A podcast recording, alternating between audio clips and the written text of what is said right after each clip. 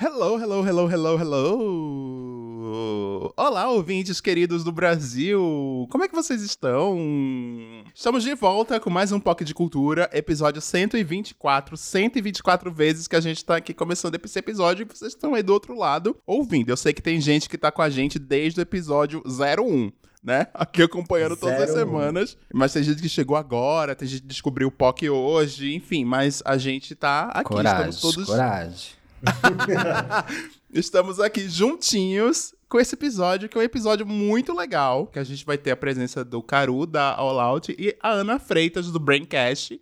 Mas antes deles aparecerem aqui, da gente começar o programa de fato, a gente vai se apresentar e vem os recadinhos. Então vamos começar pela apresentação. Eu sou o Hilário. Eu sou o Caco, gente. Eu sou o Felipe. E eu sou o José. E este é o POC de, de Cultura. Uh! Gente. Olá, novos ouvintes. Gente, Chama- aqui, aqui, aqui foi sincronizado Hoje foi pra mim, hein? sincronizado. Foi também. Aqui Chama, foi, a vinheta. o, come, o comecinho foi, o comecinho foi. Chama a vinheta, Jéssica!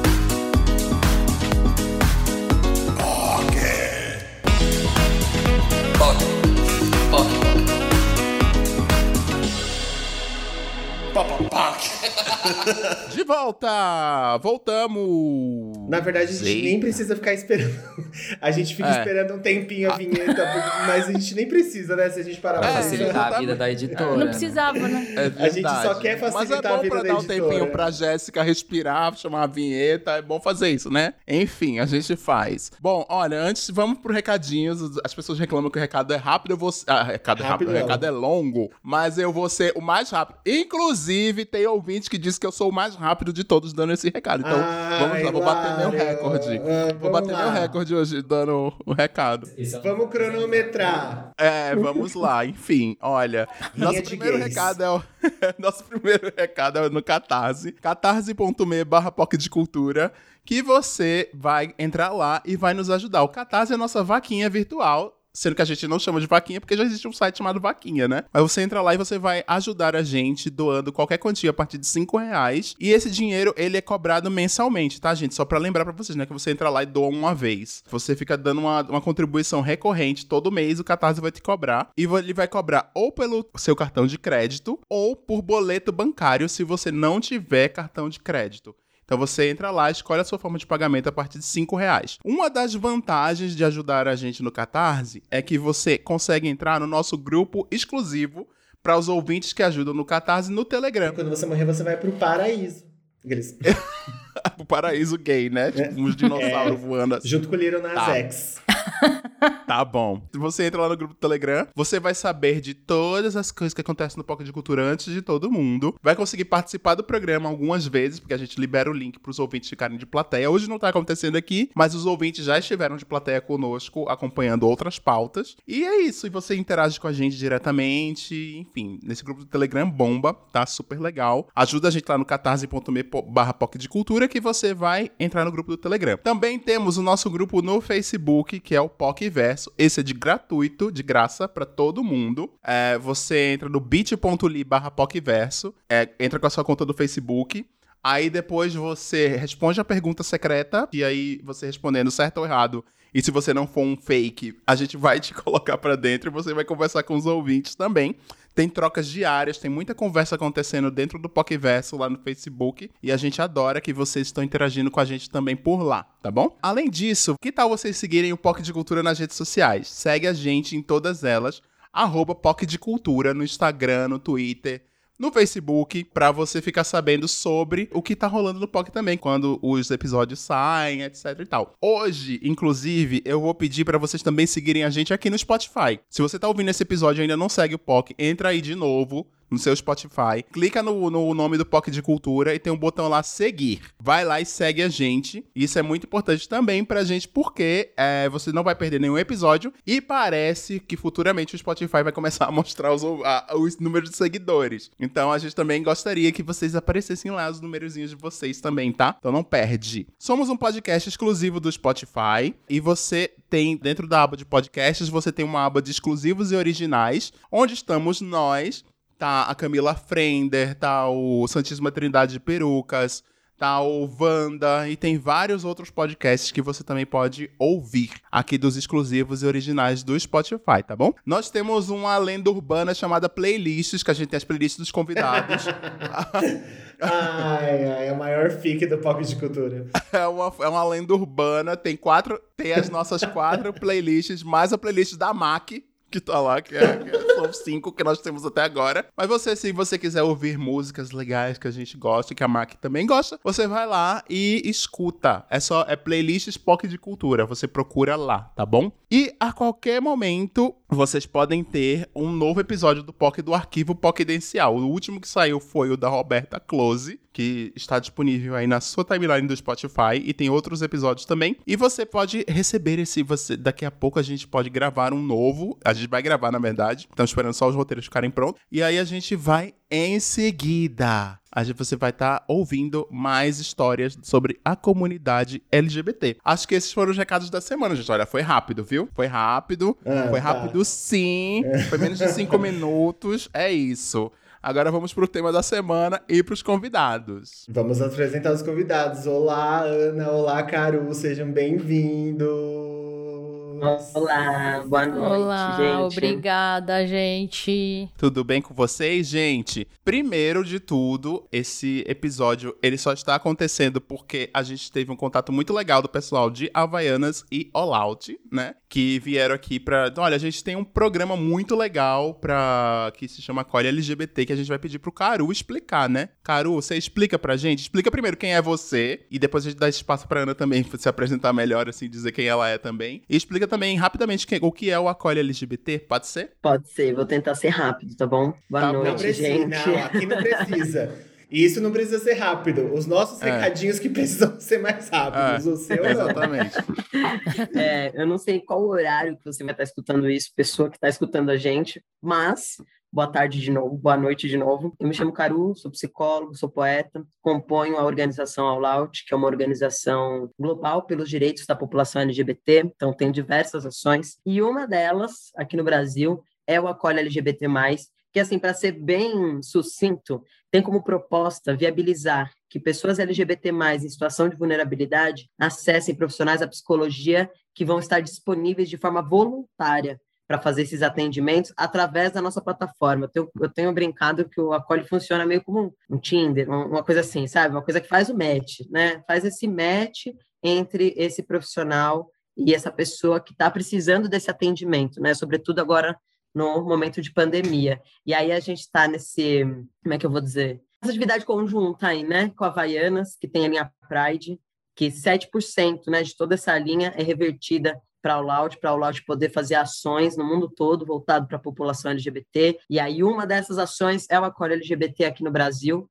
Né, isso aí é bem importante, porque o Acolhe é um projeto voltado para a promoção de saúde, sobretudo da população LGBT+. Então, assim, para ser sucinto, porque acho que a gente vai passar nesse assunto algumas vezes ainda, que exige aí algumas re- reexplicações, mas para ser bem sucinto, é isso. Mas como é que funciona? As pessoas elas se inscrevem, ela, ela, como é que tá esse momento do acolhe, exatamente? Então, o Acolhe ele foi lançado em setembro do ano passado. Então, lá em setembro, a gente abriu os formulários, se cadastraram profissionais da psicologia e pessoas que precisam desse atendimento. Acontece que o número de pessoas que se cadastraram nessa primeira lista, lá em setembro do ano passado, foi muito grande, né? E, e, evidentemente, né, o momento que a gente está passando não é absurdo, né, esse número, enfim. E a gente não teve um número equivalente de profissionais que se cadastraram. Então, a gente tem uma fila de espera. Então, hoje a gente está em abril, já ia falar março, olha só. A gente está em abril, tem mais de seis meses que o projeto foi lançado e a gente está tentando encerrar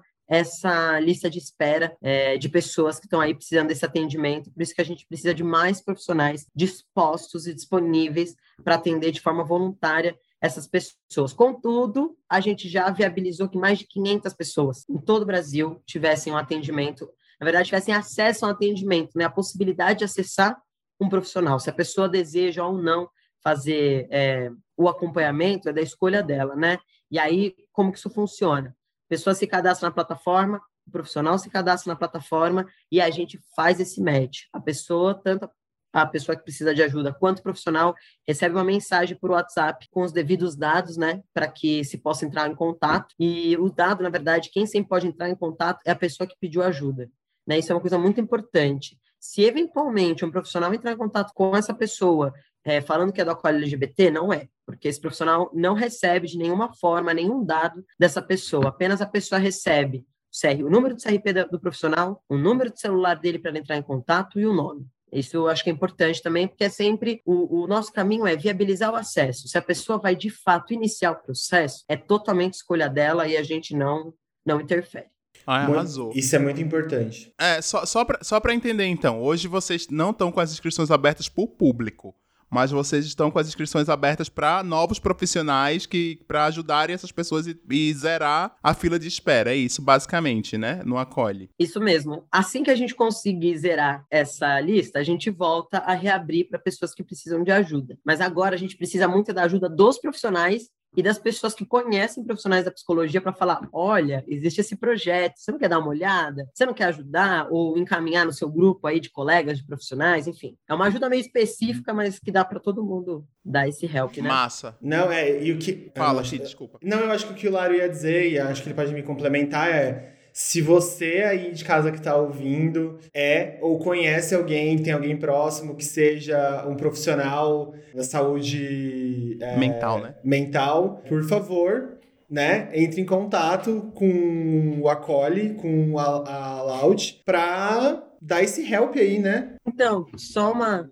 é, só uma coisa que é importante, né? É só profissionais da Sim. psicologia. Porque Da profissionais, psicologia, da, sim, é, sim, sim. profissionais da saúde mental tem os psicanalistas, é, tem outros profissionais. Tem outras, tem É, muitas é. coisas. Isso é Não, importante. psicó- isso, psicólogos, é. Isso é importante dizer porque os profissionais da psicologia que se inscreverem, eles têm que estar com o CRP deles é, ativo e devidamente cadastrado no Conselho Regional de Psicologia da região deles e do estado deles. Né, que são os nossos critérios. O profissional ele tem que estar devidamente cadastrado e respondendo ao conselho.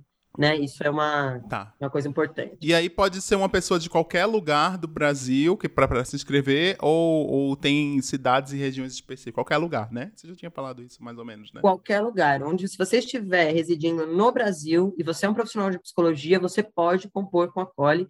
E outro ponto importante é que a gente orienta que os atendimentos neste momento sejam somente online, né? Também por conta da pandemia e também porque é possível que haja um, encaminhamento de um profissional que está no Acre, por exemplo, para uma pessoa que está no Rio Grande do Sul. Isso é uma possibilidade. E é, na verdade, uma potência do projeto, né? Porque Existem pessoas que não podem acessar um profissional da psicologia porque moram ou longe de uma grande cidade, ou não tem profissionais na região onde mora. Isso também é um dos motivos que agrava ou que torna né, o acesso ao cuidado de saúde mental um processo vulnerável para muitas pessoas LGBTs também né, no país. Então, a gente tem essa possibilidade. Se você tiver internet, é um profissional da psicologia devidamente cadastrado, você pode atender e só acessar colhlgbt.org, fazer o seu cadastro, e aí a gente dá continuidade a partir de lá. Isso é muito importante que você falou, porque a gente já falou algumas vezes aqui no POC sobre questões de atendimento de saúde mental e acolhimento gratuito também de pessoas.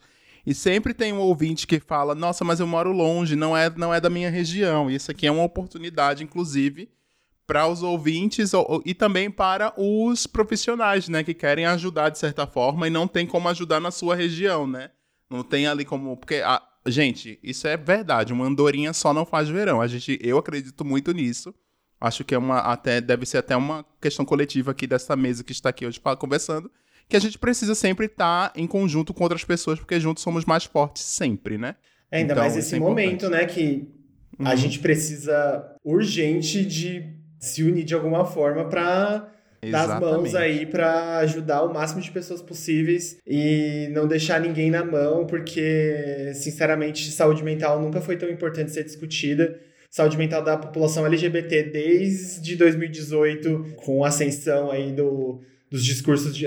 Faz muito tempo que a gente precisa discu- discutir isso para a população LGBT, óbvio, mas desde a ascensão dos discursos de ódio, etc., a gente tem visto aí que né, tem piorado casos, enfim, de agressões, suicídios e tal. A gente precisa ter aí um olhar muito mais severo e muito mais urgente para esse caso, porque o negócio não tá fácil e pandemia piorou isso a níveis que a gente, dentro da nossa bolha, nem imagina. A gente aqui nem, nem consegue imaginar a situação de outras pessoas que estão vivendo isso em situações totalmente diferentes da nossa. Então, se você tá ouvindo, conhece alguém aí que tá pensando, putz, como, como é que eu posso ajudar? Como é que eu posso dar um help? E, como o Caro disse, tá dentro do, do conselho e consegue é, atender em alguns horários, enfim, e pode fazer isso. É, a gente vai deixar tudo explicadinho no, no Na grupo descrição, né? do da episódio. descrição do episódio, nos, nos nossos grupos, no grupo do Facebook,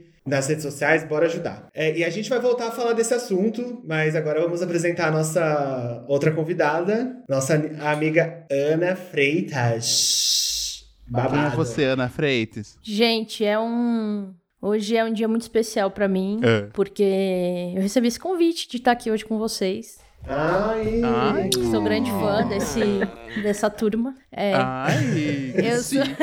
Tá friozinho essa declaração, eu assim, me eu fico senti, sensível, eu né? falei, sou grande fã dessa turma e eu achei o uso da palavra turma muito velha, né? Quem é que fala turma? Minha avó Foi fala uma turma. coisa meio Faustão.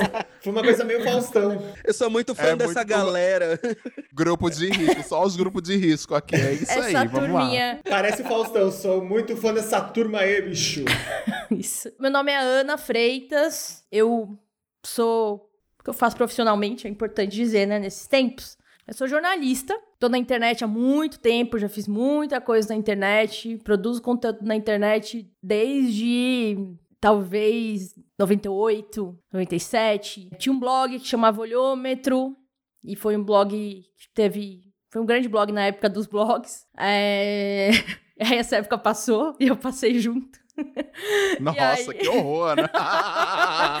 Eu fiquei no jornalismo bastante tempo. é, trabalhei principalmente com cultura digital. Minha, minha pira é entender o mundo, entender como as pessoas pensam e tentar explicar isso para os outros. Eu fiz bastante coisa na minha vida, o que me deu um repertório bastante interessante sobre temas diversos. Hoje eu sou diretora de inteligência e distribuição da Quid, que é um laboratório de comunicação orientado para causas sociais. E eu tô aqui tão desgraçada da cabeça como a maioria de nós, imagino. Eu costumo dizer lá no Braincast, que é o podcast do qual eu participo, é, faço parte da mesa fixa, que o lockdown pra mim ele existe há muito tempo, porque eu estou lock e me sinto down já há mais de um ano. Sou bissexual, é saída do, do armário há pouco tempo, tenho 33 anos e acho que faz, faz uns 3 anos, 3, 4 anos. Aham. Tô aqui, eu, minha água com gengibre chique, ten- tentando dar algum tipo de senso de normalidade pra minha vida. Tentando, né? Todos tentando, aqui nessa rua. Isso. Todos tentando. Seja muito Todos. bem-vinda, amiga. Obrigada, a gente, a gente conheceu a Ana no Clubhouse. Eu conheci Nossa, no eu conheço a. Ana de antes do Clubhouse. Eu não vou nem Não, eu dizer, porque vai conheço- entregar muito a idade. Vai ser Eu verdade, conheci foda. a a Ana no Clubhouse. Foi um presente pra mim. Ela é tudo, maravilhosa. E estou muito feliz com esse, esse, Esse feat. essa mesa, esse feat. Vai ser um a- daqueles episódios que eu sinto. Que é que, assim, a gente tá no episódio 124. Então, a gente que aqui, ó, é mesa, é a mesa fixa do Pocket Cultura, a gente sente quando o negócio vai ser pauleira, que o negócio vai ser pra Quando vai ser potência. potência. Olha, E queria agradecer a Havaianas aí por fazer esse também. Esse match, né? Esse match, porque, gente, é uma marca aí olhando pra comunidade LGBT antes da, do mês de junho, né? Antes, antes da modinha, É. né? Antes das marcas botar o, o avatar colorido, é, né? before it was é. cool, É né? É. E, e um, um belíssimo claquete antes da gente começar a falar também é agradecer, porque nós, nós somos embaixadores, né? É do mês do orgulho pela Havaianas, então é super especial pra gente também estar representando isso, falando em nome de muitas pessoas, né? E trazendo conteúdos interessantes, como esse que a gente vai debater agora, que, né, casa super com o que a gente tá falando sobre o universo LGBTQIAP+. É isso. Bom, vamos então. O tema que o, que o Caru, que a All Out sugeriu, ele se chama Saúde Integral e Interseccionalidades. As pessoas LGBT+, não são só LGBT+. Caru, você quer começar explicando esse, esse nomão, assim? A gente até tava discutindo antes sobre o nome, né? Mas se você quiser dar uma introdução e a gente desenvolve o assunto em seguida, acho que seria bacana. Babado. Então, eu acho Uhum. que... é que é assim funciona. É que é desse jeito mesmo, a gente funciona assim. É, eu acho que tem Uhum. uma coisa importante do porquê a gente conversar aqui sobre isso, também na divulga- divulgação do acolhe sobre isso, né? Que quando a gente chama lá, fala população LGBT, todas as suas sequências LGBTQIA, enfim, todas as, ah, as que são dadas apenas como siglas, né? E essa é a questão, né? As, as Uhum. pessoas sempre se relacionam com os nossos corpos como se a gente fosse a cristalização da identidade que a gente trabalhou ali, né? E não que isso não tenha uma, uma importância em termos, por exemplo, a gente costuma chamar de macropolíticos, né? Em termos de política pública, as identidades funcionam muito bem, até porque é o jogo dessa estrutura que a gente vive, né? As identidades ela tem essa função. Porém, quando a gente é um profissional da psicologia, quando a gente está discutindo a complexidade de existir nesse mundo, quando a gente está assim é, pensando cuidado e saúde para a população LGBT, a gente precisa se deslocar dessa cristalização identitária, até mesmo para a gente, viu? Para a gente mesmo aqui, enquanto comunidade, isso tem faltado também, assim. É, fazer esse movimento, né? Porque há mais coisa sendo produzida por um corpo do que a sua identidade cristalizada. Há mais em mim, no Caru, do que o meu corpo transmasculino não binário, entendeu? Há mais coisas aqui que eu produzo. Sou psicólogo, sou poeta, sou N mil coisas, né? Assim como cada um de nós. Então, acho que a proposta da gente discutir isso também é fazer um marco, até para gente, assim, é, de como é que a gente tem construído essa comunidade. Que comunidade é essa, né? Porque esse é um ponto. E isso atravessa massivamente, para mim, saúde mental. Porque saúde mental diz respeito a reconhecer a complexidade das coisas.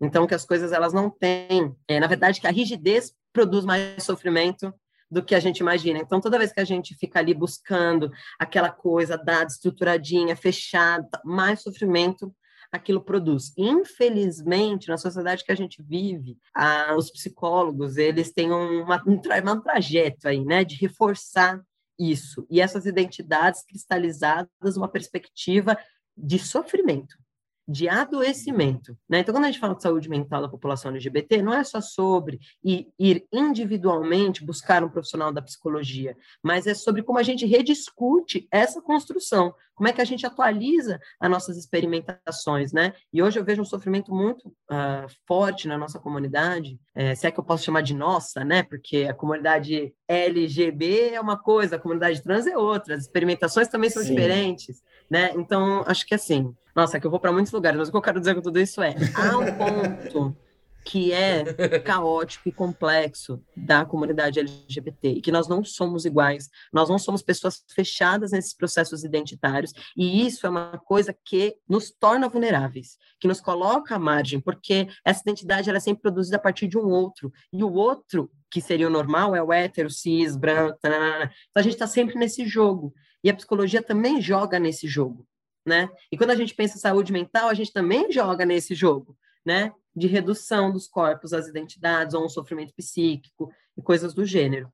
É, fora tudo isso também, pensar que a gente não está vivendo um momento fácil. Saúde mental já era um problema antes para a comunidade LGBT, ele só se atualiza, ele se complexifica. Ana, como você falou, não sei se você estava dizendo disso, né? Talvez eu tenha entendido errado, mas quando você falou sobre já estar numa quarentena há um bom tempo, quando a quarentena começou, a gente é, até fez um, uma conversa entre as pessoas trans, né, que eu divido minha, minha coletividade, é, como isso já era experimentado pela gente. Então, se já há uma parte da comunidade LGBT que já experimentava um agravamento é, de um afastamento da sua relação com o mundo externo, né, porque é isso que acontece, um apartamento, então quer dizer que a gente uhum. tá, tem questões de saúde mentais aí, ó, há muito há tempo para tocar, uhum, para mexer, para futucar. E assim, se a gente não fizer esse movimento complexo, né, de pensar saúde, para a nossa população, é, não vai ter quem pense pela gente, né? Não há, não há, não é. É um, é um movimento como é, um, é, uma ação militante, gente. Pensar o nosso cuidado, nosso cuidado uhum. saúde mental é uma militância. É, enfim, Exato. acho que é um tema muito complexo, viu, Hilário? Muitas não, coisas. Ah, não, a mas a gente vai, está aqui para destrinchar um pouco sobre vai isso. Vai puxar né? muita mas coisa é... para essa conversa, assim. Eu uhum. disse que, olha, eu disse que ia ser um, um murro, hein? Eu falei que, olha, eu falei. olha, Caro, eu adorei a parte que você falou aí que nós não somos iguais, né? E nós não estamos dentro todos da mesma caixinha, né? Inclusive porque isso é uma coisa pelo menos para quem é heterossexual, não tá dentro da comunidade LGBT, eu acho que é complexo as pessoas entenderem isso em alguns momentos. Tem um amigo meu que uma vez eu tava discutindo com ele, isso faz até pouco tempo atrás. Ele veio me perguntar, mas por que tem tanto gay que é tão que é tão preconceituoso? Eu disse porque justamente não estamos dentro da mesma caixa, não estamos na mesma no mesmo momento da vida, na mesma vivência das coisas. É justamente nós somos pessoas complexas como outras pessoas, entendeu? Porque tem muito hétero que é preconceituoso e hétero É. que não é. E é Essa- Exatamente. Essa redução é Exatamente, bem, você quer é bem falar? curiosa, né? Eu acho que essa redução acontece com qualquer característica identitária considerada minoritária, né? Mesmo que ela não seja minoritária numericamente. É uma redução de homogeneização de pessoas que são seres infinitamente diversos. Pra mim, Sim. lembra, assim... Lembra quando a gente era criança? Tipo, sei lá, você tem 10 anos. Aí você vai na casa da amiga da tua mãe. E aí a amiga da tua mãe fala, vai brincar com a filha da... E aí, tipo, eu não tenho... Eu, eu não tenho nada a ver com essa pessoa. Ela só tem a mesma idade que eu, porque eu tenho que interagir com ela. Eu Exatamente. Assim, quando a gente pensa na necessidade de adequação de grupos, de pessoas tão, tão diferentes, não, não só dos grupos dentro da sigla, mas das próprias mulheres lésbicas que tem né, variedades imensas de mulheres lésbicas que são mulheres, são seres humanos, no- dentro do, da- do G da sigla, dentro do B da sigla, enfim. E eu entendo, eu entendo que, por um lado, existe uma importância de. Uma importância política de reunir esses grupos debaixo de um mesmo guarda-chuva pra mostrar força, mas é isso que o Caro falou. É tipo, é uma diferenciação que binariza a coisa. Ou você é hétero, ou você não é hétero. E se você não é hétero, Uhum. então você divide o quê com as outras pessoas da sigla? E como que isso normatiza a gente? E como isso coloca as nossas questões, às vezes de uma maneira que é homogênea. Tipo, o meu problema é completamente diferente do problema de uma pessoa trans, que é completamente diferente do problema de outra mulher bi que tá em outro contexto, que é completamente. Tipo, não, né? Assim, é, é bem complicado quando a gente fala de uma perspectiva única, né? Mas assim, Ana, até é, pensando no que você falou, eu tava brisando aqui numa coisa muito relevante. A gente vive numa sociedade que não tá preparada para receber algo diferente do hétero em Uhum. boa parte do tempo. Ou seja, as criações são pensadas nisso, todo, toda a composição é pensada nisso, né? Masculino, feminino, azul, rosa, é, é boneca e carrinho, é tudo pensado nisso e nunca é pensado num desvio dessa, né, do, do suposto normativo. Então, pra, né, no momento onde a gente começa a entender nossa identidade, começa a entender que a gente é e pegar tudo que resguarda a nossa vida, a gente começa a se distanciar desse ponto normativo, por conseguinte, esse ponto normativo não se não se abre mais para tentar entender o que, que a gente é. Ou seja, quando a gente é, é exposto para o mundo como LGBT de alguma forma, né, seja saindo do armário ou o que quer que seja, é, é como a sensação que eu tenho é como se, tá, beleza, agora a gente não é obrigado a fazer nada além disso, né, do tipo o mundo falar isso pra gente, porque tipo, ah, vocês são LGBTs, então tá tudo por aí. E acho que é justamente o fato de não saberem criar, educar o que compõe é, o universo de LGBT, ou quais são as né, dores, delícias, Uhum. problemas e problemáticas e tal, que a gente fica meio nesse lance do tipo, ai, é tudo parte do mesmo arco-íris, então eles se resolvem. E eu sinto que é, é, é, é famoso muito, é vale, muito excludente, assim, a, a é, minha o visão. vale. é. Exato, é, do tipo, ah, é- ela tá lá no vale, no vale eles se, eles se resolvem, sabe? E eu acho que isso também, principalmente a maneira como a gente se relaciona entre comunidades, do tipo, o fato da comunidade gay ser extremamente, extremamente é, normativa, problemática, lesbofóbica, transfóbica, entre outras coisas, do tipo, tudo, todos esses, esses probleminhas que vão acontecendo vão mostrando o porquê que a gente não pode falar que LGBT não é só LGBT, não só pela questão de que fazemos muitas coisas, como o Caru falou, mas também porque, né, a gente não tem uma voz homogênea para falar de identidade da comunidade, né? A gente não tem voz homogênea isso. para nada, na verdade, né? Sim. E acho que esse é o ponto. E que, esse, desculpa a intervenção assim meio selvagem, mas é Imagina. que- Não, pode fazer. É, acho super, super bem-vindo. Por Não, é que eu acho favor. que tem uma coisa é, que a gente vive hoje em que experimentar o diferente é muito, é muito difícil, né? A gente vive uma sociedade colonial, né? Assim, onde o certo, ele está muito bem determinado há muito tempo. E a nossa psique, a gente é construído nessa dinâmica de afeto, nas dinâmicas de afeto. Por exemplo, é muito comum a gente ver numa relação entre duas mulheres cisgêneras, que podem ser ou bissexuais ou lésbicas, a reprodução de uma relação ou de é, esferas de afeto que se, que se tem na heterossexualidade. Aí você fala, bom, mas são duas mulheres? É porque há uma dinâmica ah, do afeto, né, das relações, que ela atravessa todos nós. Né? E aí, eu acho que tem um ponto importante também de colocar, em que a heterossexualidade, a norma, ela que fecha a experiência de um corpo numa coisa, numa caixa, numa identidade. Né? E, a- quando, e é muito louco porque a gente foge da caixa, mas a gente não foge de tudo e puxa uma parte dela, né? Porque a gente fala, bom, tudo bem, a gente, eu sou diferente do hétero, então eu sou lésbica, então, mas isso é lésbica, é isso, isso, isso, aquilo, e eu preciso que seja isso, isso, isso e aquilo, para garantir que isso seja isso, isso e aquilo, e eu não tenho alguma necessidade de retorno para a norma, né? Então, assim, a identidade já tem função psíquica, ela tem função estrutural para as nossas relações, sem sombra de dúvida. Acontece que se a gente não faz um movimento de alargamento disso, se a gente não rompe e rompe e, e, vai fazendo esse movimento, o que a gente vai fazer é só manter a mesma estrutura, experimentação da vida que é rígida e fechada numa coisa, que é o que a gente tem, por exemplo, quando a gente vê parte do movimento LGB com relação à população trans dizendo que isso é cura gay, entendeu? Porque ah, esse discurso, e esse discurso tem da comunidade LGBT, é atravessado por essa construção também dessas dissidências dentro da colonialidade, né? Que é sempre a negociação. Ah, eu negocio, mas eu não rompo aqui. Eu negocio, mas eu não vou romper aqui. Na verdade, vou constituir da mesma forma para garantir é, que isso seja verdade, né? Isso gera muito sofrimento, gente, muito sofrimento, porque é, o não encaixe na norma, seja ela de qual de qual estrutura, ela gera sofrimento. E existem corpos que não se encaixam. Existem a necessidade da bissexualidade, da não binaridade, do agente, de outras categorias, fala de uma experimentação do mundo que não cabe. Entendeu? Então, eu acho que a gente tem aí um, um, enfrentamento longo, que inclusive é revisitar a nossa própria história de movimento social, em que momento a gente fez alguns, algumas negociações dentro da identidade, e outros momentos que a gente precisa abandonar e refazer as negociações. Né? Isso, é é e, e isso, para mim, começa muito hoje, não só para o momento que a gente está vivendo, por a gente tocar nas questões micros, assim, né? Porque fazer movimento social no macro a gente sabe, você sabe, né? Enfim, mas há um campo. ah, um... Caru! Veja bem, Caru! Quem é a gente? Ah, Quem é a gente, Caru? Quem é a gente? Acho que, acho que depende muito, né? De, de qual gente a gente está falando dentro dessa comunidade, né? LGBT. Mas, no geral, eu acho que a gente não se preocupa mesmo é com o micro, né? E, não, e aí o que eu quero dizer da saúde mental, da construção das relações, de como a gente é atravessado, por exemplo, pela própria história da loucura. A história da loucura que acomete é, o nosso país, enfim, em grandes e também fora daqui, é, é uma coisa que atravessa a nossa história enquanto comunidade LGBT, né? Porque até ontem uhum. nós éramos as pessoas que estavam presas e que nesses manicômios, né? E, é. É, é uhum. é, pouquíssimo tempo mesmo, gente. No, é 99 que deixa de ser doença. Então, assim, a gente tem aí uma, uma, uma questão muito importante para a qual a gente não olha ainda como consequência da experimentação de um mundo que negligencia a saúde mental, né? E aí a gente, a uhum. gente não pode fazer isso, se os héteros querem fazer isso, os brancos cis querem fazer isso, problema deles. A gente é, tem aí uma responsabilidade com o nosso bem-estar, né? Penso eu, pelo menos.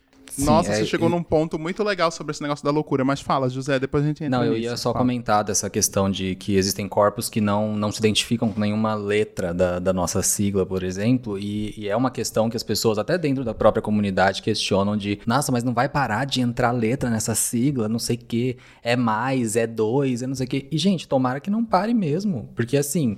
Se as pessoas não estão se identificando nessa quantidade de letras, então adiciona mais, tá tudo bem, sabe? Então, tipo, essa necessidade da gente encontrar pessoas parecidas é muito importante para quem não tá se identificando com ah. absolutamente nada, né? Então, é importante sim. Eu acho importante pra caralho.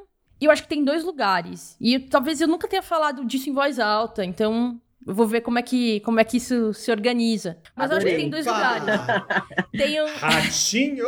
Você não, não vai é ser cancelado ao Não é isso que eu quis dizer. Eu quis dizer que tá essa ideia, ela nunca, eu nunca falei dela, não estruturei ela em voz ah. alta. Mas é que eu acho que tem um momento muito importante do, do nosso estabelecimento de uma identidade.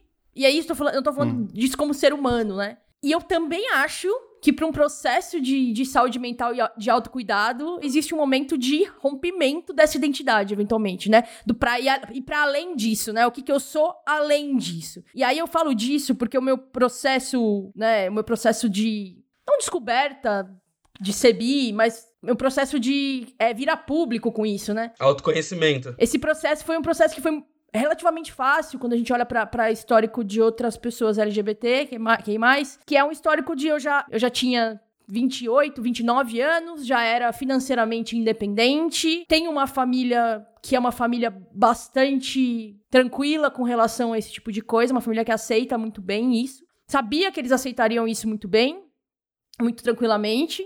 Então é um processo que foi muito, muito diferente. É um processo que eu passei uma parte razoável da minha vida sendo socialmente hétero, né? Namorei homens. Me vi em determinado momento com a necessidade de me identificar como bissexual, apesar de eu já saber que eu era bissexual desde os 20 e poucos. Mas houve um momento uhum. que, que, E foi um momento que teve. teve isso, para mim, foi uma necessidade política. A gente vivia um momento político de, de extremo ataque aos direitos das, das né, das pessoas não heterossexuais. E aquilo me pegou de uma forma que eu falei, eu preciso dizer para as pessoas que estão ao meu pra redor. mim mesma, né? É, eu, diz, eu preciso dizer que para as pessoas ao meu redor que elas, o que elas estão atacando, se é que elas estão atacando, eu faço parte. E eu também preciso me juntar. Eu preciso me tá juntar aos outros né? corpos não normativos que estão sofrendo isso agora. Eu preciso fazer isso agora. Isso seria covarde se eu não fizesse isso. E esse processo foi um primeiro. Então, primeiro teve um processo de rompimento do tipo, não importa muito o que eu sou, se eu gosto dessa pessoa, eu namoro ela, mas nem tanto, porque se eu namorei homem, né? O que eu fiz com as mulheres que eu gostei? Eram minhas amigas. É, é Uhum. o papo. Não vou fazer o meu. vou fazer a minha sessão de terapia aqui. É, É. Depois teve um processo de, de identificação e hoje eu vivo um processo muito mais tranquilo que é de expansão dessa identidade, que é, por estar numa posição de conforto, um conforto e um privilégio de estar tá, tá bem amparado em termos de saúde mental, em termos de família, de poder dizer, gente, pra, pra minha família, olha, eu soube ir e lide com isso. Hoje eu namoro uma mulher, mas assim, eu não tô muito preocupada se amanhã eu vou namorar um homem trans, uma mulher trans, um homem cis, uma mulher cis. O que, que eu vou fazer? Se eu vou ter um parceiro, se eu vou ter um parceiro e uma parceira. Tipo, eu sou, eu sou uma pessoa bastante aberta com relação a isso. Pra mim, esse é um processo que tem a ver com a expansão dessas possibilidades. E com. Pra mim, sempre foi assim. Se eu não sou hétero, por que que eu vou replicar as normatividades da vida hétero? Tipo, eu tenho a oportunidade aqui de redescobrir como fazer as coisas. Por que não redescobrir? E não que quem é hétero não tenha a oportunidade de redescobrir. Claro que tem. Mas a gente já parte de um lugar de exclusão. Eu já tô fudida. Uhum. As pessoas já olham pra mim e já me acham estranha. Então, pô, eu vou descobrir o que que é esse Exato. negócio de, de sei lá, de, é, de não monogamia. Vou ver, será que é pra mim? Será que não é? Como é que faz isso respeitando os outros? Ah, eu vou descobrir o que que é esse lugar de pansexualidade. Então, essa é a oportunidade que eu vejo, né? Me colocando no lugar de, de corpo não padrão, né? De atuação, de, de vivência não padrão. É a oportunidade de não necessariamente olhar pro que foi feito, o que é de feito. seguir, o, um- de seguir seguir. já o que, o É. que é já for- formulado, né? Exato. E eu não acho, eu acho que tem muita gente que quer, olha pra aquilo e quer aquela vida, né? Eu tenho muitas, muitas amigas lésbicas que pô, casaram, casaram de. Casaram de véu e grinalda, as duas, tiveram um casamento tradicional. vi- E aí, cara, é a pira delas. Legal. Caralho, se elas estão felizes. Esse é o lance delas. Eu acho que também existe o lance de você ter a liberdade de viver essa vida, de viver esse ideal, que é o ideal da heteronormatividade que seja. Mas também existe o espaço que é, se eu não sou aquilo, eu também quero viver outras coisas que eles não vivem. Eu já tô na caixa do esquisito mesmo. Foda-se. Total, total Ô, sentido. Ana, Ana. até eu tive uma. Eu tive uma inflexão muito parecida, assim, com a sua, que foi. Eu tava prestando atenção agora, né, na vida e tudo mais. E Tava eu né, fiquei olhando pra pensando. minha existência. Assim, de, Casualmente. Não, é, e assim, e vem muito de, tipo, de bastante tempo, assim, e eu lembro de sempre ter o lance do, do meu medo quando eu era moleque. É que desde 1900, e sei lá, 97, 98, eu sou é, categorizado como gay, viado ou o que quer que seja. Começou por conta da semelhança com a Vera Verão e daí em diante toda uma, uma feminilidade, é, uma, um lado mais sensível também foi percebido e isso virou um estigma que me, né, né, me seguiu desde então. Ou seja, eu percebi que toda vez que eu vivenciava o que seria a minha sexualidade, vinha em cima de, de referências dos outros do que era ruim. Ou seja, quando eu pensava no que era ser um homem gay, pra mim era sempre atrelado a experiências e contextos ruins. Aí eu comecei a perceber do tipo, tá, o que, que quer dizer pra mim ser um homem gay. Por quê? Eu me vi justamente num ponto de muita, muita confusão. Porque tava identificando que eu me sentia atraído também por outros tipos de corpos que não só de homens gay cis. Tava identificando que eu me sentia à vontade com outras expressões visuais minhas que atravessavam coisas de um universo feminino. E eu falei, cara, mas até hoje eu não sei dizer o que pra mim é ser um homem gay, né? Como é que eu vou reformular isso se eu não tenho necessariamente, né, um, um caderninho ali escrito do tipo, ah, ser homem gay é isso, entendeu? Eu acho que isso também é um ponto pra gente muito difícil de construção, porque a gente tá sempre construindo em cima de noço- noções vagas de outras pessoas, geralmente preconceituosas sobre o que é ser a gente, ou sobre referenciais e documentações de pessoas que vieram antes, que se fuderam e sofreram e categorizaram o que a gente tá vivendo. Ou seja, a nossa identidade por completo, ela sempre vai, é, né, se a gente for para pensar, é muito, muito, faz muito sentido o que você falou, porque não adianta a gente partir do, né, do, da heteronormatividade, do, desse bloquinho já construído, lapidado e tal, porque a nossa vivência nunca vai ter essa esfera em momento nenhum, assim. Então é, é muito foda é, parar pra pensar que, né, se a gente quer construir uma ideia do que é ser a gente mesmo, a gente só vai conseguir fazer isso vivendo, porque olhando pra referência, a gente não vai ter muito o que fazer, né? Porque... Por isso que a gente chega uma, uma época da nossa vida que a gente olha tanto pra gente mesmo, porque assim, a gente, falando aqui da, da perspectiva de homem gay, tá? A gente tende a odiar fórmulas de, de alguns homens, a gente tende a idolatrar outras fórmulas, a gente tende a se espelhar em outras, e aí a gente fica nessa grande dúvida de tipo assim, quem eu vou ser? E é por isso que a gente chega no momento que, é, que a nossa cabeça faz assim, ó, tá, mas e quem eu fui até hoje? Porque parte de mim eu fui uma pessoa de, dentro de um armário. Não sou essa pessoa. Eu não tive a chance de ser, eu não tive a chance de existir. Isso falando de todo é, a comunidade no geral, tá? Porque eu acho que a coisa que une a gente como comunidade LGBT é que até um certo momento da nossa vida a gente não é a gente. A gente não tem o direito de, de existir, de se expressar de verdade. A gente é uma prévia da nossa existência. A gente é alguém assistindo. É, é uma versão beta teste. É, exato. A gente é alguém assisti assistindo a gente existi existir. Então a gente tá lá dentro falando, tá, mas eu, eu sei que isso daí é só uma performance, isso daí não, não sou eu de verdade. Então aí a gente fica esperando o momento certo de falar, não, agora eu tô livre. E aí, quando você é livre, você fala assim, tá, mas e agora? Como que eu vou expressar isso? É por isso que a saúde mental, quando a gente para e olha, é tão importante, porque chega um momento que você precisa externar tudo isso. E aí você tá já numa idade que todo mundo que é hétero, tá dentro da heteronormatividade já viveu. Numa idade que você tá falando turma. Você tá falando turma é. pessoal. Mas assim, ô Fih, fazendo um, fazendo um parênteses rápido no que você falou. A gente já tem uma vivência de. É, do tipo, quem nós somos de verdade, a gente tem uma segunda adolescência nos é. anos 20, né? Todo e qualquer LGBT passa a viver. Às vezes até, até Não, vai é. mais além, assim. Às vezes tem gente que começa 30, a viver uma vida dos 30, frente, 40. É. Eu tenho primo. A gente começa a ter uma vida eu tenho um a primo que foi começar a adolescência dele, um primo gay, que começou a adolescência dele com 30 33 anos. Ele virou um adolescente de 33 anos. E é por isso que eu, eu não gosto, eu, eu tenho pavor de gente que começa a recriminar os comportamentos de pessoas LGBTQIAP+, mais velhos, assim, porque você sabe como que é. Você tava lá quando você tinha 12 anos, quando você tinha 13 anos, quando você tinha 14 anos, 15 anos. Você sabe que você não podia fazer as coisas que uma pessoa heterossexual fazia.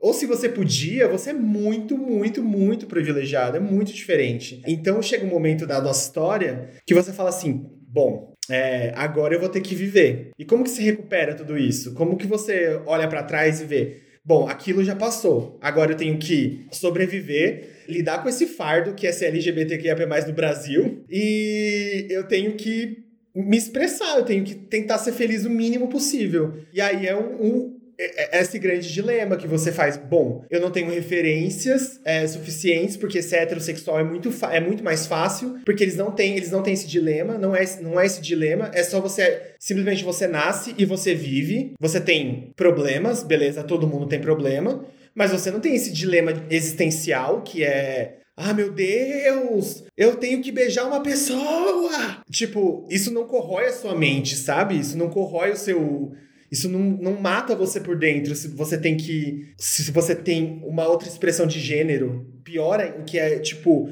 corrói mais ainda, né? Que se olhar no espelho imagino que se olhar no espelho e não se enxergar naquele corpo, muitas vezes, deve ser muito mais, mais fácil. É, e um exemplo ótimo disso que o Fih tá falando é o Gil do Big Brother, né? Acho que é um exemplo claro de o que tá acontecendo, que a gente tá vendo. É uma pessoa que viveu é. reprimida, uma pessoa que viveu o tempo inteiro numa, numa, num núcleo religioso e que se negava a própria identidade e aí agora ele tá externando absolutamente tudo que ele não viveu. Ele tá falando sobre ser gay o tempo inteiro. Ele quer ser o máximo de gay que ele, que ele consegue ser e que ele não foi, entendeu?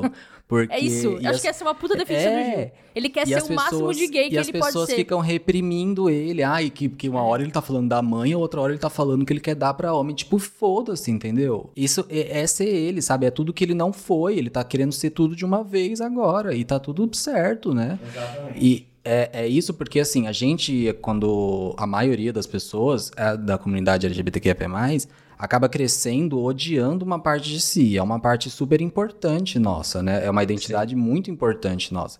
E você cresce odiando essa parte é, fica muito fácil você odiar todo o resto, entendeu? Eu, eu por exemplo, é, essa questão que a, a, Ana tinha falado da gente ser sempre reduzido a isso, ah, é reduzido ao gay, reduzido a trans ou trans, é, a pessoa bi, tipo, é, essas reduções, elas são muito violentas, ainda mais dentro da família, né? Porque, por exemplo, eu cresci uma criança num, no meio religioso também, e eu também odiei uma parte quando eu comecei a perceber que eu era diferente, que eu era uma criança gay, e eu comecei a reprimir isso o máximo que eu podia, e eu sempre fui muito ligado com a minha mãe, eu sempre fui uma criança, assim, o orgulho da família, que tirava super notas boas, que era super obediente.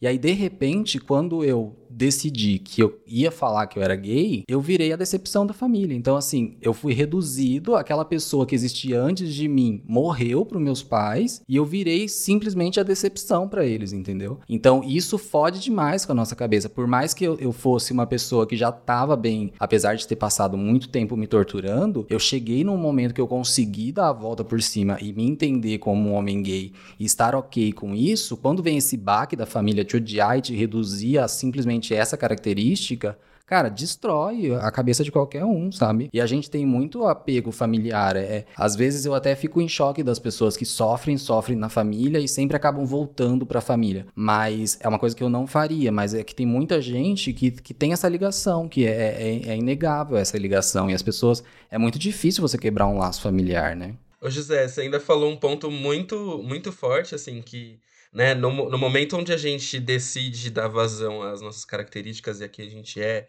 e viver a nossa verdade, é, não só o ser reduzido a isso, né? Mas às vezes a redução a isso resulta em estupro corretivo, Noto, é, em violência, em é, agressão, né, de verbal, o que quer que seja, a ser expulso de casa. Então, assim, toda essa busca por identidade, essa redução, Assassinato, leva a gente vezes. também a, a ter Exato, leva a gente até esse conflito todo, porque se a gente entra, né, assim, uma vez que a gente decide viver a nossa verdade, se esse espaço é o único espaço que existe pra gente, é onde a gente percebe que a nossa vida vai ser duas, três, quatro, cinco vezes mais difícil.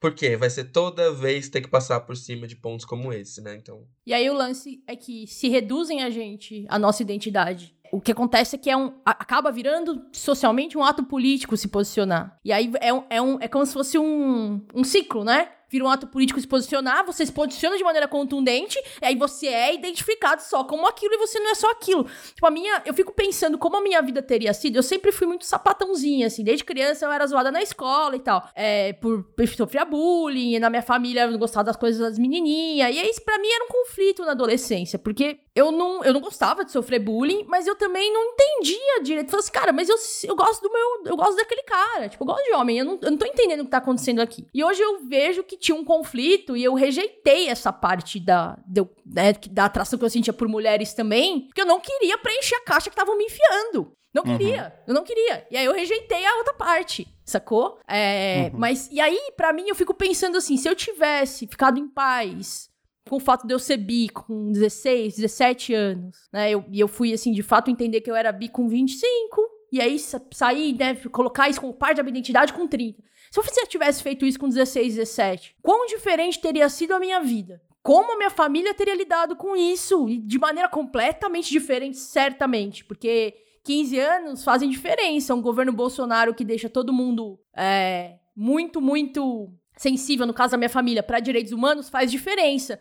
A minha avó ter 20 anos a mais, meu avô ter 20 anos a mais, faz diferença. Meu avô é PM, é um dos caras mais conservadores que eu conheço. Pra ele, uhum. e, e é, é, a única pessoa da minha família que eu já ouvi na vida é, é, sendo homofóbico. Pra ele virar pra mim, depois, quando eu saí do armário, agora, pra ele me ligar, ele soube, ele me ligou, uhum. e o que ele disse pra mim foi: Eu só queria te dizer que eu te amo muito, tenho muito orgulho de você, e tô com saudade e liguei pra, pra dizer isso, pra, antes de dormir. Boa noite.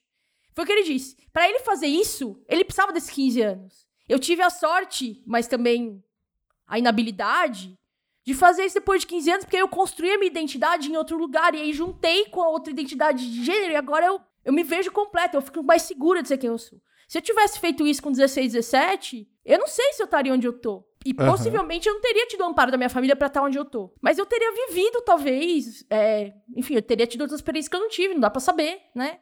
O ponto é que eu vivi parte dessa adolescência com 30, sim, com 28. Eu tive isso. É, eu, eu acho, Ana, que quando você traz isso, acho que é, diz as urgências, né? Tem uma coisa que acho que eu queria adicionar nessa, nessa conversa, que eu acho que é importante, é que o mundo que a gente vive, ele é estruturado, né? Ele é organizado a partir de raça e gênero, né?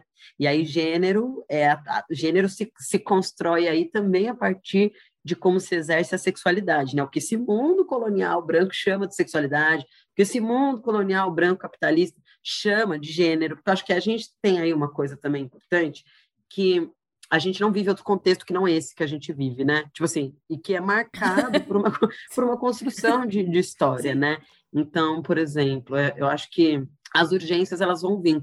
Para muitos corpos trans, a urgência da transição é uma urgência de vida ou morte. É uma coisa. E estou dizendo isso, não sei como que é. Para mim, a, a transição de gênero foi mais intensa nesse sentido do que quando eu me assumi alguma coisa que não é hétero, ainda quando ainda era uma mulher cis, assim. Mas uh, por que, que eu tô, tô, tô dizendo isso da urgência, né? Porque a depender de como isso atravessa esse mundo, é, há demandas que vão ser gritadas para você. E aí tem uma outra coisa que eu queria adicionar nessa conversa, fazendo a linha psicólogo, porque eu acho que é também o que me atravessa nesse momento, nesse papel, é que Por no favor. mundo que a gente vive, não há pessoa que não sofra, em algum nível, uma é, uma divisão de si, né? Porque o capitalismo ele gera falta para ele conseguir se manter. Né? A branquitude e a colonialidade, ela se estrutura a partir da negação de um certo dito outro, que se torna outro porque surge uma colonialidade branca, porque o branco inventa esse outro, né? E a gente vive isso, né? É, é, até hoje. Então, eu acho que tem um outro ponto aí adicional que é qualquer pessoa neste mundo, inclusive o homem cis hétero branco, sofre é, com essa divisão, que, que, que é produzida, né? Uh, todas as construções de masculinidade e feminilidade hoje neste mundo são feitas a partir de uma negociação na qual você tem que abrir mão de parte de si.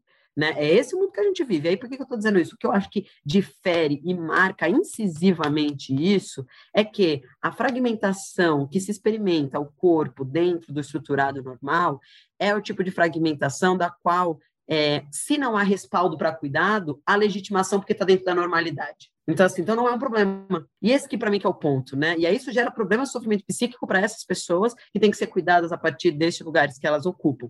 Acontece que o que acontece com a nossa, com, com, com esses corpos dissidentes, né, é que além deles já, já estarmos uh, é, rompidos, fragmentados, sendo, tendo que negociar falta e partes da gente, a gente também tem que fazer isso em lugares extremamente, assim, é, sensíveis para o lugar que você ocupa no mundo. E não e pior, para além disso, uh, não há respaldo de cuidado para isso, porque a psicologia não foi criada para atender LGBTs, muito pelo contrário, é para recolocá-los nesse lugar. E aí vai atender a heterossexualidade ainda no movimento de dizer até aqui essa heterossexualidade é ok, para aqui não. Porque, por exemplo, você pode ser heterossexual e dar o cu, por exemplo, mas se você chegar num psicólogo, sei lá, uns anos atrás e falasse isso, não, não, não, não tá, é desvio, é, desvio, não eu não diria alguns anos atrás, eu diria que talvez uma parcela significativa dos profissionais de psicologia hoje chegar, vai, ainda consideram desvio. Exato, e aí acho que vem um ponto importante, né, para é, a gente ver que discutir saúde mental também, no momento que a gente está hoje, todos, para mim, todos os movimentos de ações políticas, seja de cuidar da saúde mental, seja do que a gente está falando de ter coragem de sustentar quem somos, é sobre a capacidade de criar. E é muito louco assim, porque saúde também é sobre a capacidade de criar, de perseverar e continuar o movimento, porque a saúde, o sofrimento psíquico diz muito sobre paralisia, sobre redução da potência, redução da capacidade, né? E é isso que vão fazendo com a gente, né? O capitalismo vai tirando as nossas potências para a gente sempre precisando desse desse a mais, né? Então assim, Estou dizendo isso porque acho que todo movimento que a gente for fazer hoje, seja de cuidado em saúde mental, seja de uma ação política, exige coragem para criar, né? E acho que isso é um ponto importante, porque criar em muitos níveis é, e ajudar e construir é uma coisa que se faz de muitas formas. Por exemplo, até fazer aqui o merchan da Acolhe, LGBT, por exemplo, em que, é, para você ajudar as pessoas da Acolhe, você não precisa ser um profissional da psicologia. Se você conhece um profissional da psicologia, faz esse, esse movimento de falar: olha, profissional, que pode ser seu psicólogo, pode ser seu amigo, pode ser mãe, pai, você não tem aquele amigo que é psicólogo, manda para ele. Esse é um movimento, né, que acreditem, para mim é um movimento de coragem, porque acionar rede no mundo que a gente vive, rede de verdade, gente, não estou falando de ligar o Facebook, não, de acionar a rede, de ligar para alguém e falar, olha, estou precisando de uma ajuda, vamos fazer isso. Tem exigido coragem, né? Porque não é, eu entendo que não é um movimento tradicional que a gente experimenta, assim, pelo menos não aqui no sul do país, no sudeste, mas que é da onde eu falo, da onde eu experimento a relação de Estado e com esse mundo, mas isso também exige coragem. Então, e é uma ação de ajuda. Quando você viabiliza, no caso do acolhe, que um profissional saiba desse serviço e esse profissional se cadastra, você já está viabilizando que uma pessoa LGBT em qualquer lugar desse país possa ter a possibilidade de escolher se inserir no processo de cuidado ou não. Porque acho que o, o babado do acolhe é, é essa escolha. Isso é saúde, não é dizer você tem que se cuidar, não, não, não. É, é dar oportunidade para a pessoa escolher e produzir a saúde de si, criar a saúde de si. E eu acho que é um pouco isso, assim, que é uma, que é uma urgência nossa, né? Como é que a gente cria esse possível também, que é o nosso, né? Sem necessariamente ter que recorrer a estrutura já adaptada, que a gente já conhece, que a gente já sabe que dói, que a gente já tem um histórico de sofrimento, assim, a gente já tem a cartilha do babado, entendeu? É o que a gente faz com esse babado daqui para frente, né? Pelo menos como eu entendo, né, esse, esses processos. Cara, muito importante Perfeito. que você está pontuando. Perfeito. Muito importante. Eu ia até. Só pra, pra gente ter que se encaminhar pro final, porque, enfim, esse papo eu acho que não termina aqui. Caru, Ana estão convidadíssimos para voltar. Nossa, com certeza. Caru, Convidadíssimo. Inclusive, inclusive é o que eu ia falar pra Caru e pra Ana. É, Caru, a gente sempre precisa de opiniões e conversas com pessoas que entendam sobre saúde mental de verdade aqui no POC, porque a gente sempre traz esse, esse papo esse aqui. Hum. A gente sempre traz esse enfoque. Desde o começo do POC, a nossa proposta sempre foi. É o principal assunto. A gente sempre fala de saúde mental, é, uma, é um papo muito importante pra gente mesmo. E é uma. É, um, um dos nossos slogans aqui é faça terapia. E para quem pode, quem consegue. Então, é, primeiro, esse assunto tem super fit com o que a gente já faz. É um assunto realmente muito importante para a gente. Então, você está super convidado para voltar ao POC e para a gente trazer este e outros assuntos é, de volta, porque é uma preocupação nossa, sim, com a nossa comunidade. Isso é importante demais para a gente. E Ana também está convidadíssima para falar muito mais sobre a sua descoberta, sobre a sua vivência, e não só sobre isso também, porque como este episódio disse, somos muito mais do que isso.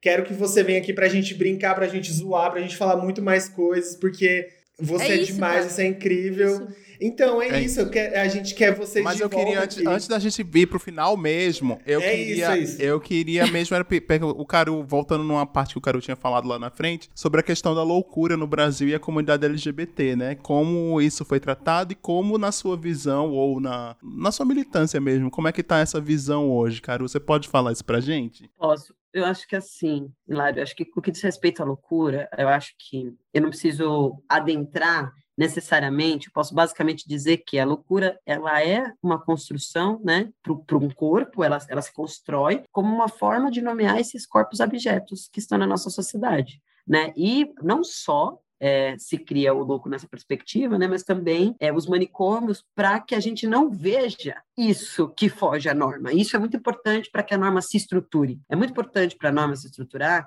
que ela se convença com aquilo que é o normal. Então a gente não pode ver a dissidência, a gente não pode, ela não pode transitar, ela não, ela não pode existir. Então ela precisa ser guardada, trancafiada. E para além disso tudo, há também para a própria construção aí da loucura que atravessa a construção aí das identidades LGBTs, é, há é, uma história de dizer qual é o tipo de funcionamento relacional é, correto né? Assim, não, porque assim, é óbvio que há coisas, por exemplo, quadros esquizofrênicos podem trazer muito sofrimento psíquico. Né? Só que esses corpos esquizofrênicos, eles não são, a, a depender do sofrimento deles, é, eles não são corpos que não têm condição de existir nesse mundo. Eles só estão dizendo que eles não têm condição de existir no mundo como ele está dado, né? E aí, quando a gente é, prende esses corpos, a gente inviabiliza que esses corpos produzam a sua própria potência, que também faz parte da experimentação do mundo, porque eles estão no mesmo mundo que a gente, né? E aí, é, é, e também tem o que é que faz se construir, né, uma psique mais neurótica, mais esquizofrênica, mais, enfim, há várias coisas aí mais complexas que não cabem aqui, é, mas acho que é o que traça a nossa história do nosso corpo e como a gente experimenta, experimenta o mundo ser tratado muito como desvio, né? Constantemente, assim, até hoje, gente. Não, a gente não, eu não preciso ir longe para saber de pessoas que foram ainda, tipo, é, internadas por serem LGBTs pela família. Entendeu? Em, em, porque, assim, manicômios, não, em teoria, eles não existem mais, né? Mas, assim, existem as clínicas terapêuticas, né? Que são, por exemplo, vinculadas a, a organizações religiosas, que, por exemplo, fazem tratamento para dependência química sem medicamento. Ora, pois, gente, não... como, como é que você trata de uma... Eu, eu trabalhei muito tempo com dependência química aqui na região do centro de São Paulo, né? Como psicólogo. Não dá, gente. Há um campo desse processo de cuidado que atravessa... É medicação, por exemplo. Mas não se reduz a isso. Por isso que a gente fala, né? É, não se cuida, não se trata de saúde mental prendendo em hipótese nenhuma. Porque criar saúde, promover saúde é criar. É, é, é literalmente o ato de criar o movimento, de continuar agindo no mundo. Isso é saúde. Quando você prende as pessoas, você impede o processo de criação. Você impede que a pessoa se relacione com o mundo e crie a partir disso formas de estar nesse mundo que sejam legítimas, que, que, que façam que essa pessoa garanta a sua permanência nesse mundo durante o tempo que ela quiser e desejar, porque a vida é dela, né? E aí, nesse sentido, com relação ao LGBT, é, a gente carrega isso junto com a gente, né? Por exemplo, a população trans é uma coisa que eu sempre eu costumo comentar, né? Eu sou um corpo trans masculino não binário que é psicólogo. Quando eu me formei na faculdade, ser trans ainda era considerado doença, né? E aí cai um bug. Como é que pode alguém que era para estar tá internado estar tá produzindo saúde? Como é que pode alguém que era para estar tá tomando uma medicação porque tem um transtorno de personalidade agindo e cuidando no serviço de saúde, no, no consultório? Isso não foi ontem. Quer dizer, isso, quer dizer, isso não é, não é, de, é tipo de 100 anos atrás e agora, foi ontem. Tipo, a gente isso ainda discute isso dentro da psicologia, né? E aí, você perguntou, né, Hilário, na minha, na minha atuação, e eu acho que eu queria compartilhar com vocês uma coisa, é, que também é um campo de defesa que eu faço, assim. É, o cuidado da saúde mental, ele se faz na terapia. Hoje em dia, eu entendo que ele se faz um processo individual, muito porque a gente não tem, a gente ainda estar num processo anterior de captar repertório para reconhecer e nomear os processos. E isso, ainda no mundo que a gente vive, na terapia individual, é, há alguns níveis de mais potentes para se fazer isso. Só que os processos coletivos, eles são essenciais. Não se cuida de saúde mental somente dentro de um, de um, de um consultório, junto com um tete-a-tete único com um psicólogo. Né? Se não há uma rede, porque, por exemplo, é, essa questão da loucura nos, nos atinge, né? Quando a gente tem um amigo que está mais deprimido, né? A gente não consegue fazer o olhar para entender que aquilo é um processo depressivo, que aquilo que tem alguma coisa diferente. Não, não. Aquela pessoa tá, tá louco, tá viajando. Lá, deu um, deu um surto de raiva nele. Isso, isso uma, parênteses, por exemplo, acontece muito com a comunidade transmasculina. Você começa a tomar hormônio, gente, testosterona não é brincadeira. Isso move o nosso corpo de muitas formas, aumenta a irritabilidade. Aí você pensa, atravessando tudo isso, ainda tem um processo de irritabilidade. Se você olhar para esse corpo e só chato, tá vendo? Tá reproduzindo masculinidade, você impossibilita um cuidado desse corpo. Você não, você não vai olhar para esse corpo transmasculino entendendo isso, não como uma reprodução da masculinidade, mas como uma coisa que atravessa a experimentação daquele corpo no mundo que se vive. Você não pode só fazer a transposição da experimentação né? E isso é muito grave, porque isso, de novo, é realocar numa, numa identidade. E aí, disso tudo para contar para vocês também, não sei se eu cheguei a contar para o Felipe e para o Hilário quando a gente se reuniu antes para conversar, mas eu também componho um coletivo de poesia chamado Islã Marginalha. Islã, de batalha de Islã, acho que você já conhece. É, o Islã Marginalha é uma batalha feita por e para pessoas trans, somente, é a única que a gente tem hoje registro no país, onde não, não dá. Você ah, só homem você não vai recitar aqui, querido. Só a comunidade trans vai recitar ali. É, e isso é muito potente, a gente existe desde 2018. E aí foi um lugar onde eu vi massivamente como que a gente constrói saúde juntos, né? Porque, por exemplo, a comunidade LGBT usa muitas substâncias. Durante muitos é, momentos do Marginália, que acontecia ali na São Bento, à frente do mosteiro, a gente fazia... Era, eu tenho até saudade, gente, eu tenho saudade desses encontros presenciais, porque eu também, também era bom para mim, né, me encontrar com as pessoas. É, mas a gente, por exemplo, fazia muitos, muitas conversas e pactos com coletivos de redução de danos que atuavam no centro, né? Por quê? Daí eles chegavam lá com o quê? Ah, é, kits de redução de danos. Então, eles chegavam com água, camisinha, kit sniff. Ah, vai, vai fumar maconha? Então, usa lá a piteira. Vai, enfim, é, fazendo essa discussão entre a gente, né? A gente, ah, bom, é, a gente está bebendo para caralho aqui, então a gente tem que tomar uma água. Bebe água. A gente fala no microfone, galera, bebe água. Você vai encher, bebe. E isso é construir saúde. Isso é promover saúde dentro da própria comunidade. E eu acho que esse é um exemplo. É óbvio que agora a gente não pode se encontrar, né, gente, pessoalmente. Mas eu acho que é a gente fazer o esforço de tocar naquilo que é importante. Então, por exemplo, suicídio é uma questão. É uma questão para a população transmasculina. A gente precisa falar disso. A gente precisa falar do uso abusivo de substâncias na comunidade LGBT. Porque senão, se a gente não falar disso, não vai ser o médico, gente. O psiquiatra, o médico lá da clínica que vai ter esse cuidado. Não é eles que vão falar para a gente que a gente tem que usar Exato. camisinha, que a gente tem que beber água. Entendeu? É a gente que tem que fazer essa atualização e isso é importante. Ou se falam, é nós por se, nós. nós ou por se nós, falam né? é de uma forma totalmente higienista, né? Tipo. Exato, porque o De uma forma que a gente sabe. Que a gente sabe o jeito que é. Que a gente que só a gente sente como que é, né? Porque o problema não é usar droga, gente. Não é esse o problema.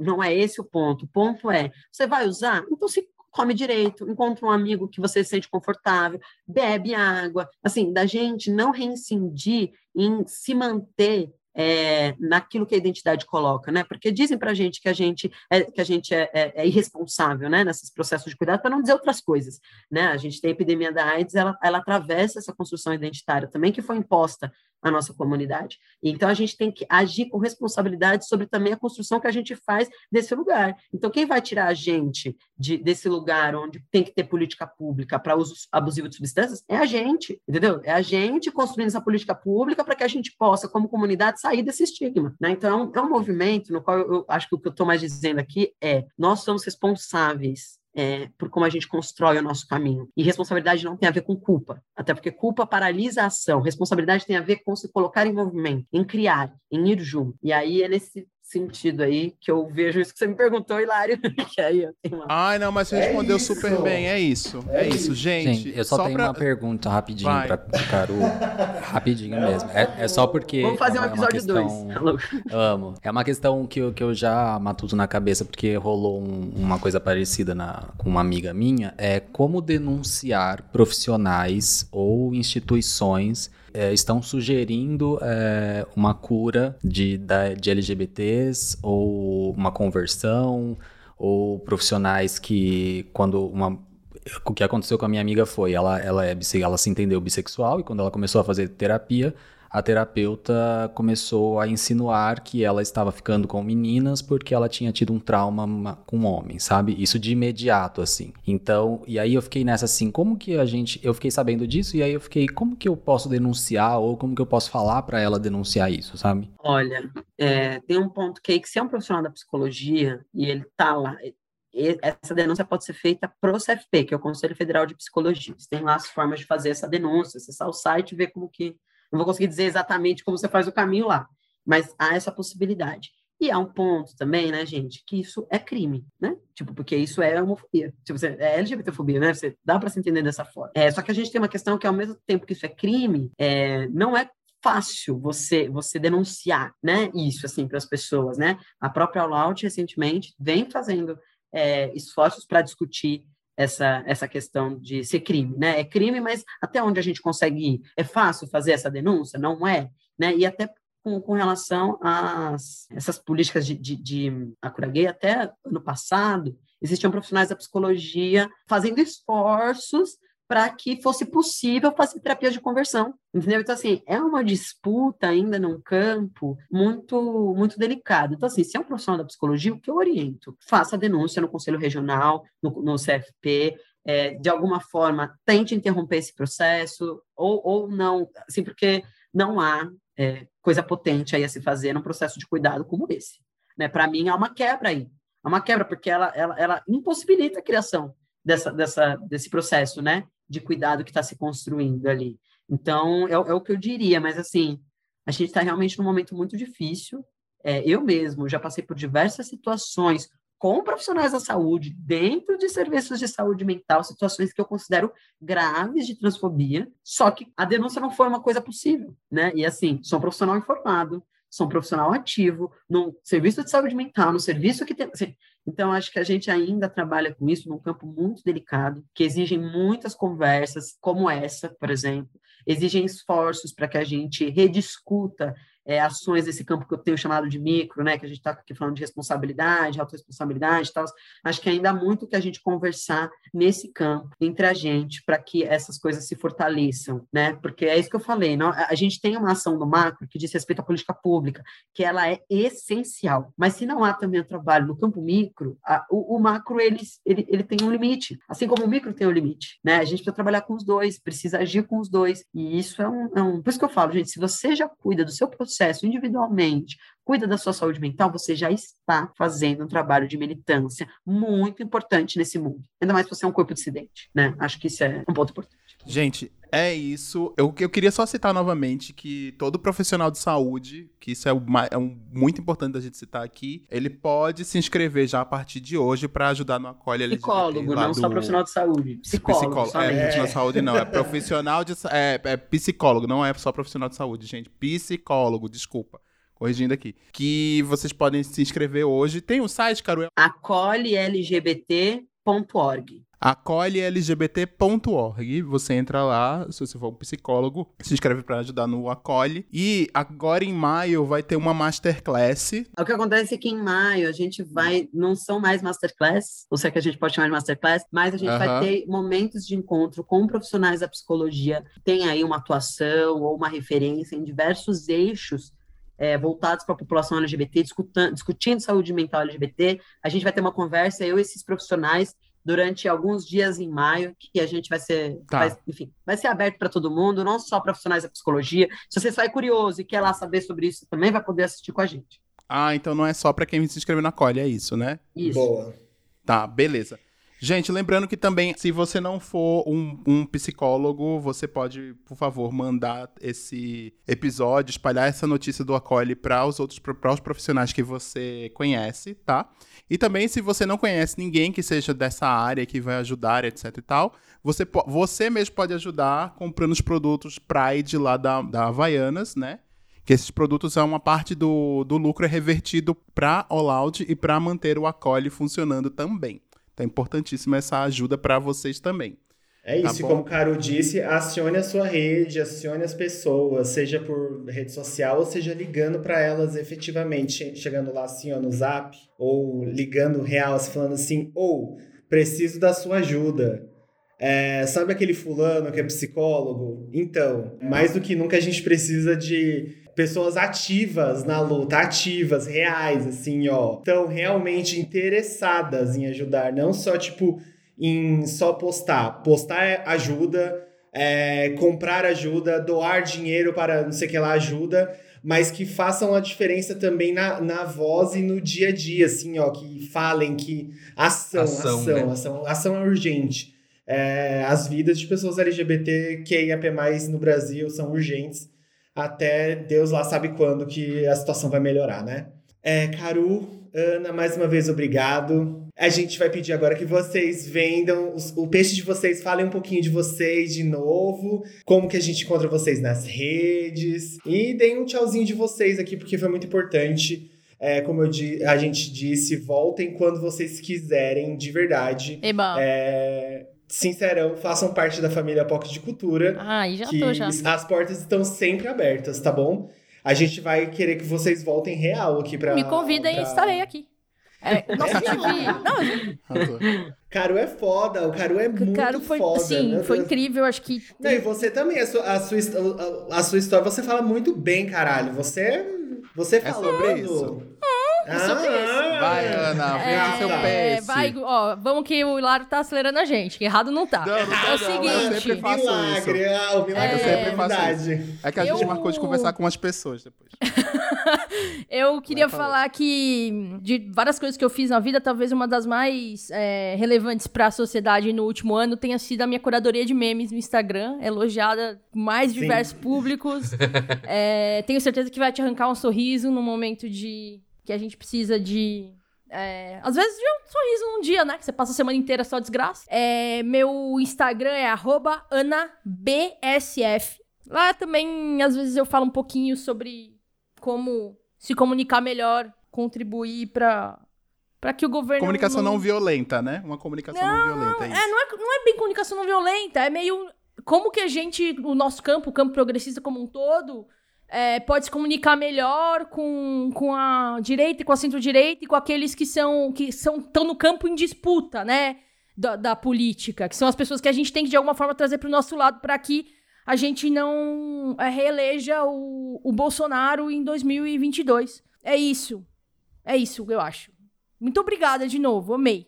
Você, eu, a gente que agradece o seu, Volte o seu sempre, tempinho para vir aqui falar conosco. Caru. gente. É, gente, primeiro eu queria agradecer mesmo que vocês toparam ter essa conversa. É, contar do acolhe para as pessoas que acompanham vocês, porque eu acho que é isso, né? Topar, contar disso para as pessoas. Agradeço muito, muito. Ana, agradeço que você tenha topado o convite, mesmo não me conhecendo, né? Mesmo não sabendo aí o que é seu babado topou estar aqui com a gente, conversar é, e construir essas redes, porque acho que é isso que a gente está fazendo aqui, né? Construindo redes. Aí, para vender meu peixe, né? Eu, eu tenho o Instagram, Caru de Paula, Caru de Paula. É, eu sou psicóloga, eu sou poeta, eu sou artista. Lá no meu Instagram tem várias coisas que eu venho produzindo, que eu venho colocando. Eu estudo, meus trabalhos são direcionados para pensar um estar nesse mundo para além da colonialidade, para além da branquitude. É isso que atravessa o meu trabalho, não é qualquer outra coisa, é imaginar novos mundos possíveis para além desse mortífero mundo colonial branco que a gente vive. É, sou coordenador do Acolhe LGBT na organização All Out. Então, gente, vocês que nos escutaram até aqui, por favor, vá lá, acolhelgbt.org, mesmo que você não seja psicólogo, para saber do projeto, para contar para as amigas, para contar para um profissional que você conheça. Também, se vocês quiserem conhecer a All Out, também pode. É, a gente está no Instagram, arroba Brasil, e também tem a Out Internacional, que se vocês quiserem saber o que já foi feito, também vocês podem acessar lá. É, também falar do Islã Marginália, que está no Instagram também, arroba Islã Marginália, que aí eu digo para vocês, gente, com muito carinho, que vocês vão mesmo lá dar uma olhada. Se vocês querem conhecer profissionais da arte, profissionais trans, vocês vão encontrar lá diversos trabalhos. E aí, no ano passado, meu último merchan, que tem a ver com a nossa conversa, é, no ano passado, a gente fez, lançou uma fanzine junto do Sesc 24 de Maio, aqui de São Paulo, chamado Revidar, a partir de um que a gente foi convocado para a partir de uma pergunta: se auto-amor dá conta? Então, autocuidado individual dá conta? Não, não dá. E aí a gente cria essa fanzine chamada Revidar, que pode ser acessada lá no nosso Instagram, arroba Islamarginália, com trabalhos artísticos de diversos profissionais da arte, trans, poetas, trazendo com a sua arte essa discussão né, de como a gente construir cuidado para além dos processos individuais e como grupo também. Então, esse é um pouco do meu trabalho, do que eu faço, e deixo aí o convite para vocês visitarem tudo isso e trocarem, se, se interessarem, e mais uma vez agradecer a escuta. Arrasou! Obrigado vocês, gente. Foi assim, Obrigado, daqueles episódios que vão ficar aqui, ó, como essenciais para os ouvintes do Pop de Cultura, porque é um aprendizado mesmo, é um aprendizado mesmo. E Poczins e Poczdonas, obrigado por ouvirem até aqui. E até, e semana, até semana que vem. É isso, até né? semana que vem, Temos. gente. Semana que vem. Tchau, tchau, gente. Até semana que Beijo, vem. valeu. Até semana Beijo. que vem.